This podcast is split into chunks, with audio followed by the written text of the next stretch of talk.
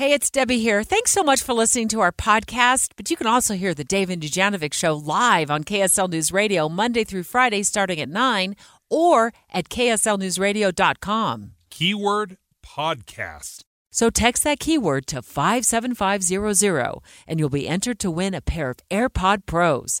And be sure to listen for a new keyword next week and every week this February for even more chances to win. Right on the money. Special coverage with Dave and Dujanovic. You know, we were talking to Ted Rossman uh, of Bankrate about financial infidelity in marriages and relationships, just any type of live in relationships. And he told us when we had this conversation with us yesterday, uh, Dave, that 42% of fam of couples find themselves in a situation where their loved one, the person they love most in the world, has cheated on them financially. Sometimes you do hear sad stories, you know, sometimes relating to addiction or you know, things like that. Sometimes people have run up substantial amounts of secret debt. I really do think that the best approach is to just be honest and communicative, even if there's something in your past that you're not really proud of like you spent too much or you took on too much debt or whatever it is, I do think people are mostly forgiving and you want to work together on it. What's harmful though is when the secret festers for a long time and then the other person's wondering. So, my question for you, Deb, what qualifies? I'm looking for the loopholes here. What qualifies as financial cheating on uh, your spouse? And we also want to talk about red flags as well. Um, and we'll be taking your live phone calls in just a few moments. Um, so, what qualifies as financial cheating? You open up a whole bunch of credit cards. You don't tell your spouse about it. And I keep saying spouse, but your significant other. If you are in a long term committed relationship, you're living together, um, they're counting on you to be honest with them. Yeah. So, if you're out uh, behind the scenes running up credit card debt or opening up um, a whole bunch of, of credit cards, it's eventually going to be found out uh, because you'll go to buy something together, and the person that is uh, you know trying to get the loan secured for you will spot something on your credit history, and it'll pop up, and then it'll open up a whole can of worms. So that's one form. I think that's where my mind goes first when you think about financial cheating. But Ted um, and Bankrate brought up another form of financial cheating. Uh, and this is like a secret savings account you didn't know anything about and maybe as a couple you're kind of skimping by you don't have enough money uh, to buy the day-to-day stuff but then you find out your lover is hoarding a whole bunch of money in a savings account. That could be considered financial infidelity as well. Yeah that i can you can kind of see because the question i would ask is what's that for? Is that a parachute in case things get too rocky ah. here uh, is it because uh, you're what you're saving up for a big Christmas present for me? Because that's totally fine. But I, the questions immediately you think, why are you hiding that from mm-hmm. Well, my mind immediately went here when we were talking about this yesterday. It's like, who are you running away with? You know, who who who are you gonna you know jump on a? How much do you need to save for with? a divorce attorney? Yeah, so I think anytime we're private um, in our relationship about our finances, there's just this question of doubt as to like, what are your motivations? So, uh, our research department here at the Dave and Dujanovic Show uh, found five signs of financial infidelity. Um, and we're going to see if we can add to some of these. I think it's uh, just important to talk about because if you're doubting your partner because your gut tells you something is up, it probably is. So here's five signs of financial infidelity. Like your partner is financially cheating on you behind your back. You didn't know anything about these secret accounts or the secret savings account.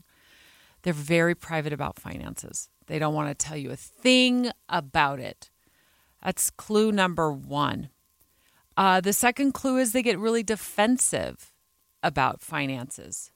So you ask them about, uh, you know, oh, how'd you get the money for that new boat you just bought because mm. you look it up online and you find out that boat is a you know hundred thousand dollar boat, which is kind of how much boats are these days, baseline. Or how do you afford to go out to lunch every single day? Yeah, they get defensive. Yeah. Um, they project the accusations about finances back to you. Well, you do That's it a, too. Yeah. yeah, it's a huge red flag if somebody's projecting in a relationship the, anything back onto you, I always look at that as like, all right, what's going on in your life that you are trying to make me the problem? Um, so they've hidden money, uh, money issues in the past. Is another flag. Like sometimes it's it's really difficult when somebody has a, a money issue. It's usually uh, for them to just instantly turn it around. In my experience, it's related to other underlying issues, like they can't hold a job, and so they're always relying on credit cards, or they have some sort of an addiction problem, and so they're constantly in money troubles. Um, so if they've hidden this in the past, I would look at that as a red flag that it could be happening in in the current relationship. Uh, and there's probably also some underlying issues going on that haven't been addressed. How about some solutions? Oh, what is your solution? Uh, I like what Ted Rossman had to say. He was he was giving us some ideas of what we could do it because it's very easy. My wife does all the bills in our family, so I, I've abdicated a lot of responsibility. I get a I get a little stipend every paycheck, uh, and and I can just you know spend the money how I want. But he said it's not just enough uh, to to just abdicate all responsibility. One idea is this: how about a money date? I really would urge people to communicate honestly and openly about money. It's not always the easiest thing to do, but you know, one recommendation would be to set up a money date with your spouse once a month, and you talk about upcoming bills but you also talk about goals, buying a house, getting out of debt, saving for retirement, things like that. I feel like when you're aligned on the goals, then you're pulling in the same direction, and it's not so much of, oh, we have a budget so that we can say no to all this kind of spending. I really like that advice. I think that's a cool piece of advice. Uh, set up a money date where so it's so it's not always confrontational or uh, you're not accusing someone of you know impropriety but it's just it's a conversation we're having. This is what we do. Now, the biggest surprise I had, Debbie, in in this kind of research that was going on was a third of people found that financial infidelity was just as bad as yeah. physical infidelity. Yeah. That seems wild to me. Why? That is not even in the ballpark for me. Oh, I I can see that absolutely. It, they both come back to trust. If somebody is financially cheating on you, there's a lack of trust in the relationship. If somebody is physically uh, cheating on you, there's a lack of trust in the relationship. So, is financial infidelity as bad as physical infidelity? Let us know. Hey, it's Debbie here. Thanks so much for listening to our podcast. But you can also hear the Dave and Dujanovic Show live on KSL News Radio Monday through Friday starting at 9 or at kslnewsradio.com. Keyword podcast. So text that keyword to 57500 and you'll be entered to win a pair of AirPod Pros. And be sure to listen for a new keyword next week and every week this February for even more chances to win. Right on the money. Special coverage with Dave and Dujanovic. Well, until we get to that news conference, let's talk to our listeners uh, live right now asking this question Is financial infidelity in your relationship as bad as physical infidelity? Mike from Eagle Mountain, go first. What do you what do you think about this? Um, well, I don't think it's as bad. For me, uh, physical infidelity, uh, she would be gone immediately.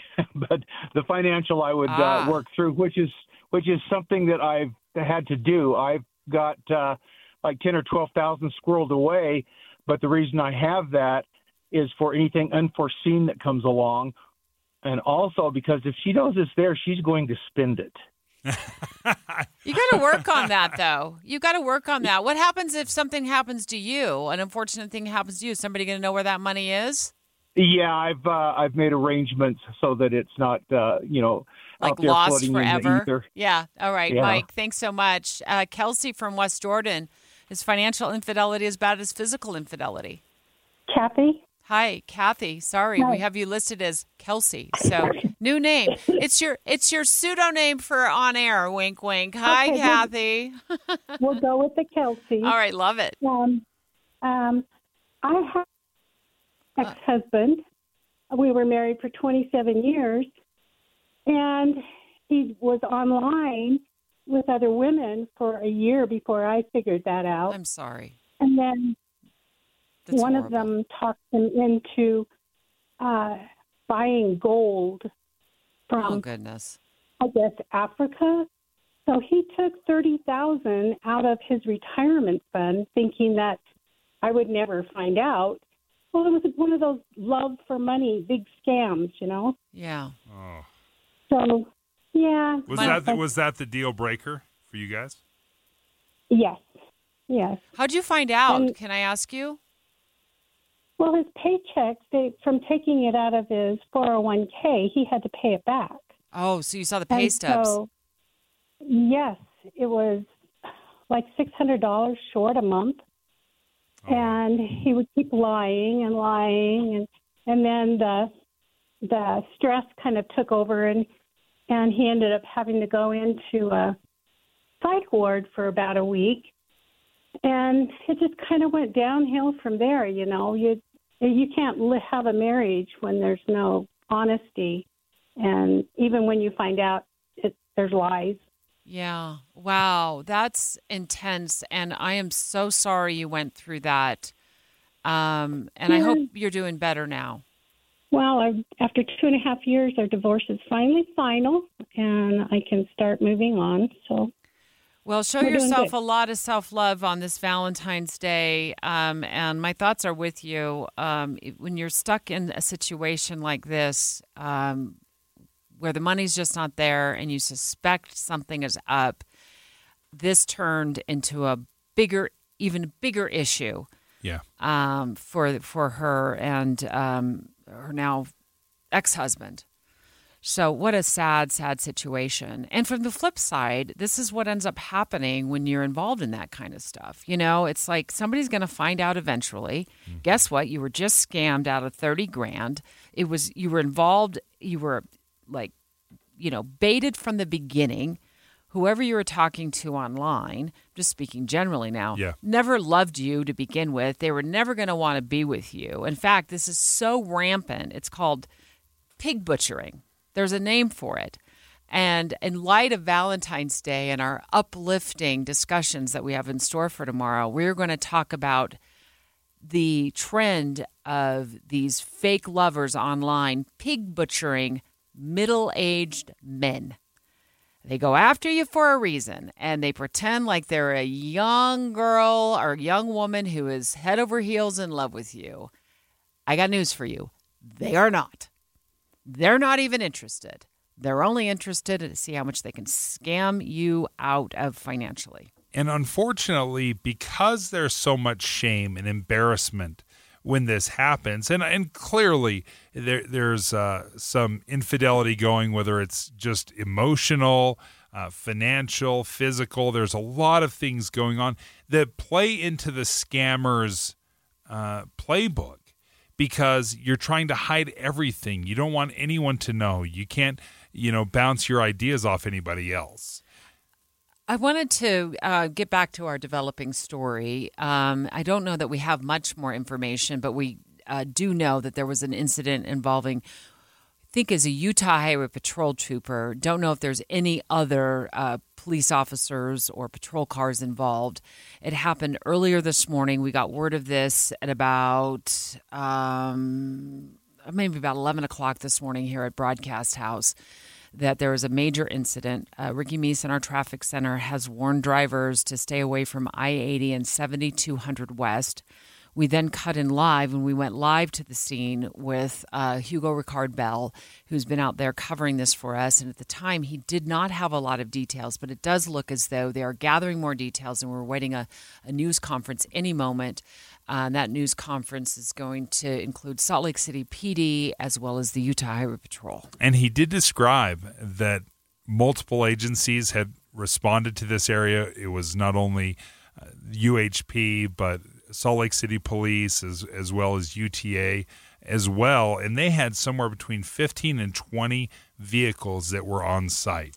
Yeah, we don't know what this incident involved. Um, if it was uh, a traffic crash, although Dan Bammes has been reporting from the newsroom that it was, it looks appears that they've been in some sort of a, a traffic accident. Uh, but there might be other uh, other circumstances involved around this. We don't know how many other vehicles were involved. But as you stated, Dave, and Hugo Ricard Bell reported just a few moments ago for us that there's upwards of 20 emergency vehicles on the scene. And we expected that live news conference to begin at about 1145 they're just a few minutes behind. It's typical in a situation like this. They're still gathering details. Maria will have the very latest and take us there live next.